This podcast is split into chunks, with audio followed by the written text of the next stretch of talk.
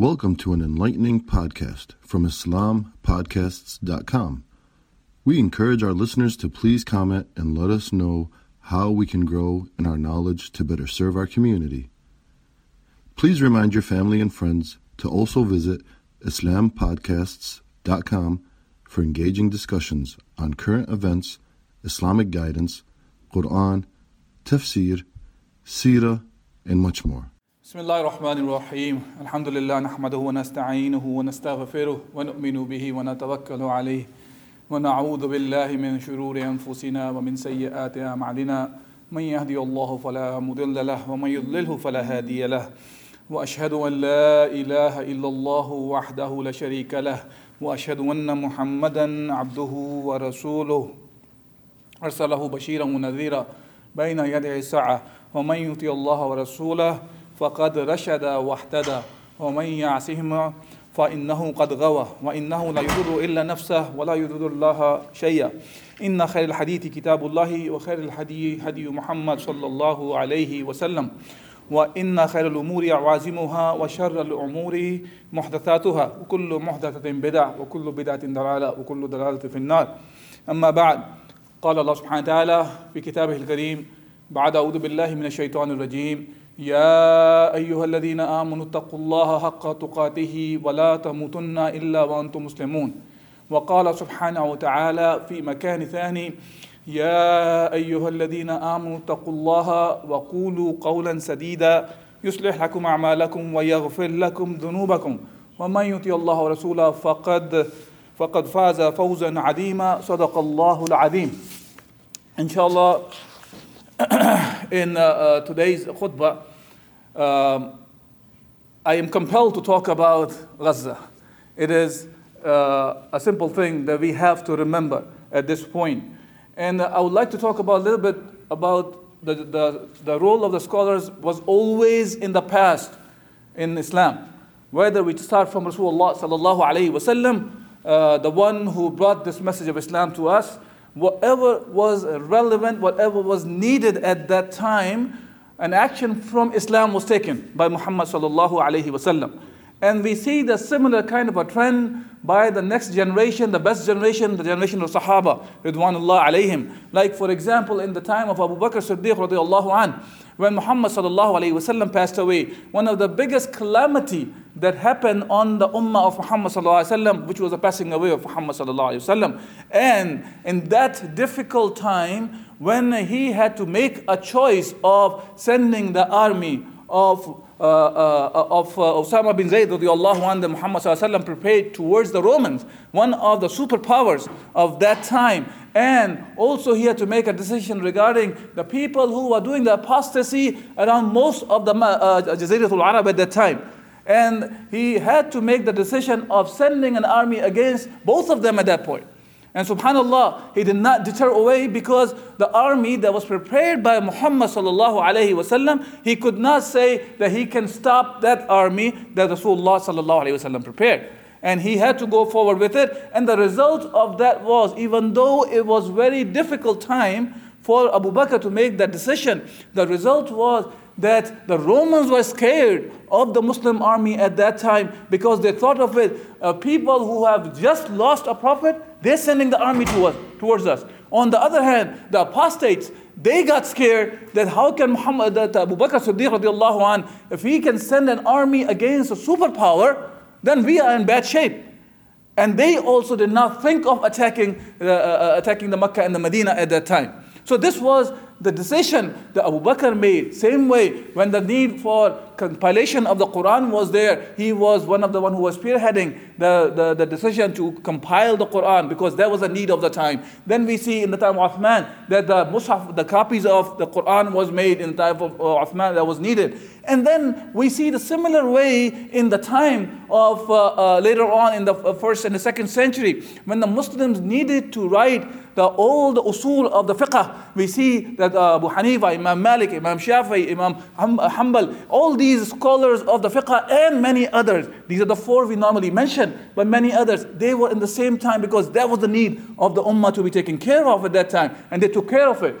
I, I forgot to mention, by the way, that when Rasulullah passed away, Abu Bakr and the Sahaba, they understood that one of the most important aspects of the deen at that time was even more important than the burial of Muhammad وسلم, was choosing Abu Bakr as the Khalifa at that time. This is why the burial of Muhammad وسلم, was delayed. He, was, he died on the day of Monday and he was buried on Wednesday night because they understood it well that this obligation of choosing an Amir over them was higher precedence than burying Muhammad sallallahu alaihi wasallam. And for that, there is a, you can find the ijma' of the scholars regarding this subject. That is the reason the delay was happened. But anyways, moving forward, our history is filled with this. When the issue of Mu'tazila or Jabriya and these kind of thoughts came up, scholars gathered and they responded back to them. That was the job always the scholars. When the issue of a hadith came up, we find Imam, uh, Imam Bukhari, we find Imam Muslim, Imam, uh, Imam Nasai, Abu Dawood, Tirmidhi. They are all in the similar era back to back because that's the need of the time. And then when we see when the Al-Quds was taken away by the Crusaders, we see that the Muslims continuously were trying to get it back as Salahuddin Ayyubi, rahimahullah. He is the one who was able to take it back. But when he was able to take it back, who is the one really a mind behind it? We find that it was uh, it, it was Izzuddin. He is the scholar at that time who was helping him out. He's not the only one. There were many many scholars who were behind these kind of personalities, whether it was Salahuddin Ayyubi or it was Qutuz or whosoever we see, you always find there are scholars behind them, the motivational factor to motivate the people, to motivate these generals, motivate these rulers of Islam as well to abide by Islam. So, my brothers, we have to remember that. No matter what time we are in, and when we talk about scholars, Allah Azza wa has given us the definition of the scholar. إِنَّمَا يَخْشَى اللَّهَ مِنْ عِبَادِهِ ulama. Allah subhanahu wa ta'ala says that the ones who are the real scholars are the ones who fear Allah subhanahu wa ta'ala. Because the knowledge, the more knowledge they gain, as as Qurtubi and as Ibn Kathir, rahimahullah alayhim, uh, that uh, the both of them and other scholars of the of the of the tafsir of the Quran, they have mentioned what it means by that is the knowledge that they gain. That knowledge makes them fear Allah subhanahu wa taala. The more knowledge you have, the more fear of Allah azza wa jal instills in the hearts of the people because you know the power of Allah azza wa jal. You are understanding more and more comprehending. Hence, it is expected from the scholars to fear Allah Azza wa And this is the real definition of a scholar. It is not the how many degrees you have gained, how many, whether you went to Al Azhar, or whether you went to Medina University, or you went to Deoband, or Barelvi, or whatsoever schools of thoughts are out there, or madrasat are there, universities are there. Yes, we need the knowledge, we need all this, but the real definition of an alim is the fear of Allah subhanahu wa ta'ala. So, now, what is the relationship with this? When we're talking about Gaza today. Now, today, the need of the ummah, if any scholar disagrees, we have to question him. The need of the ummah is that we have to establish the deen of Allah Azza wa Jal, and that is something that we're missing for past hundred years, which is a method Allah subhanahu wa ta'ala has given to us, and for 13 centuries or so, Muslim ummah has seen that. And when we are talking about the Gaza, the birthplace of Imam Shafi'i rahimahullah, the place where Ibn Hajar Asqalani, which, is today is called Ashqalan or Asqalan, he's from there. Anyone, the great grandfather of Muhammad sallallahu alaihi wasallam, Hashim is buried there. This is the place of Gaza we are talking about. It has produced personality. It is producing personality even today. The resilience that we are seeing from the, our brothers and sisters of the Gaza, that shows that shows the fear of Allah Azza they carry. And when we talk about the people of the Gaza, the question we should be asking is uh, to ourselves, it's not them anymore. It's not them anymore. It's us. Are we doing what Allah Azza has uh, commanded us to do? They have shown that they are really up to what they are supposed to be doing. They are the Rabatun. They are the one, the real guardians, the guards of the land. Allah subhanahu wa ta'ala says, Alladhi barakna hawlahu. Allah subhanahu wa ta'ala talks about the, the Al-Quds and all the land surrounding to it. That includes the, the, the Al-Ghazza as well. Allah has, Allah has blessed this land. And the people who are there, they are up to it. Whether they're women, they're children, whether they're elderly or the men. We find that they are responding back. We have to think about ourselves. Are we doing the job? Today, we can make the dua for Aqsa. Subhanallah, there is some, somebody sent a gif, a very nice gif, that says that rather than we just make only, only make dua for Al-Aqsa,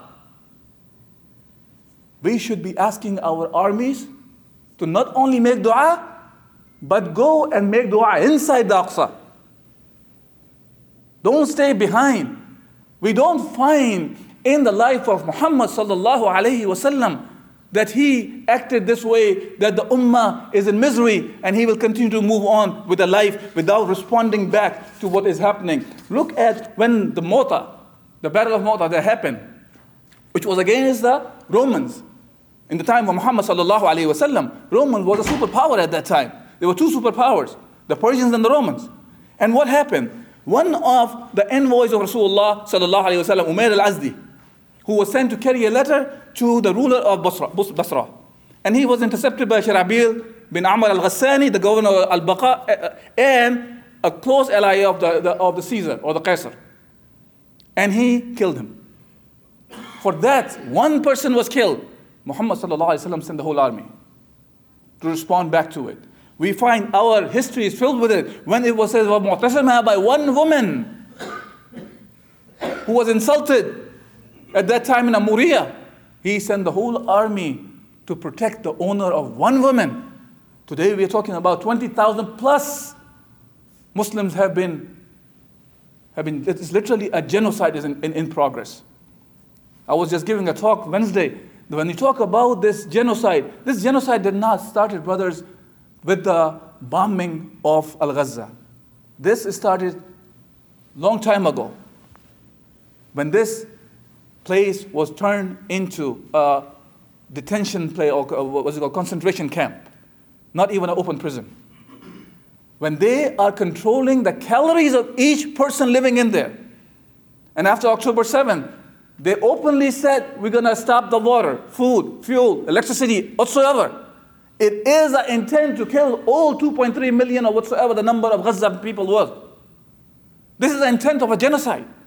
This was already started. That's what it was. Now, what are we waiting for? What are our, our soldiers in the Muslim lands are waiting for? Look, in, uh, uh, in Yemen, when those ships have been blocked or whatsoever is happening there, 10 or 20 nations have already gathered to attack Yemen. And when the genocide is going on, if a Muslim asks for the other Muslim soldiers to come and defend them, right away they become terrorists. And the Ummah, the scholars have to rise up and they have to speak the truth. We have to know what Allah Azza wa Jal wants from us in these scenarios. And we know the solution. And what, like you guys, I know we have a very small period of time Just the last thought I'm gonna, I'm gonna stop with, which is most of us have listened to this ayah all the time. When Allah subhanahu wa ta'ala says, لَقَدْ كَانَ لَكُمْ فِي رَسُولِ اللَّهِ أُسْوَةٌ حَسَنَةٌ لِمَنْ كَانَ يَرْجُو اللَّهَ وَالْيَوْمَ الْآخِرَ وَذَكَرَ اللَّهَ كَثِيرًا This ayah has been, has been repeated multiple times that you are the best example in the life of Muhammad sallallahu alaihi wasallam. Whosoever hope, whosoever hope from Allah subhanahu wa ta'ala on the day of judgment, and he does that, ذكر Allah kathira, and he remembers Allah subhanahu wa ta'ala. So this is an obligation on us to emulate Muhammad sallallahu alaihi wasallam. Whenever this emulation is talked about, we are talked about how we dressed how high our pants should be, how long the lahya will be, how to use the miswak. I am not going into the discussion of this. Yes, fine, alhamdulillah. Follow all these uh, sunnah if you think this is the sunnah of Muhammad sallallahu alaihi wasallam. Follow more than that. But what was the context of this verse? This is a verse that was revealed during the time of Ahzab, the battle of trenches. As Allah himself mentions, that the, that the hearts of the people were up to the throat. It was tough of a situation. And the munafiqeen were telling Sahaba, oh, your promise was a deception. We should return back. We should go and ask for forgiveness. And Allah subhanahu wa ta'ala said, no. Best example for you is in the life of Muhammad sallallahu alayhi wasallam. Follow what he's asking you to do. Why do we have to restrict the, the, the example of Muhammad sallallahu alayhi wasallam to only our diet and clothing and our appearance? Well, it is more than that. And I'm not trying to say to limit this only for the battlefield. Yes, Muhammad is, is an example in general for everything. But we should always look at why the verse was revealed. So now today, as I was saying, scholars always rose up for the, uh, for the task that Allah subhanahu wa ta'ala asked them to do. Today, the task of the scholars must be to establish the deen of Allah subhanahu wa ta'ala in the form of a state, the one that defends the Muslim, uh, the, the owner of the Muslims, men, women, children, and not only the Muslim, and even the non-Muslim. And even the non-Muslim. وَمَا أَرْسَلْنَاكَ إِلَّا رَحْمَةُ الْعَالَمِينَ That this Muhammad sallallahu alayhi wasallam was sent nothing but the rahmah for the alameen, for all the mankind and even the jinn kind. And Allah subhanahu wa ta'ala says, يا أيها الذين آمنوا إن تنصروا الله ينصركم ويثبت أقدامكم والذين كفروا فتعسى لهم وضل أعمالهم Oh you who believe, if you help in the cause of Allah subhanahu wa ta'ala, He will help you and make your foot, foothold firm. وأقول قولي هذا أستغفر الله لي ولكم ولسائر المسلمين فاستغفروه إنه غفور رحيم Thank you for listening to this podcast. Podcasts on current events, Islamic guidance, Quran tafsir, and seerah are available at islampodcasts.com as well as on iTunes. Rate, review, and comment, and let us know how we can grow in our knowledge to better serve our community. Please subscribe, share, and tell a friend about islampodcasts.com.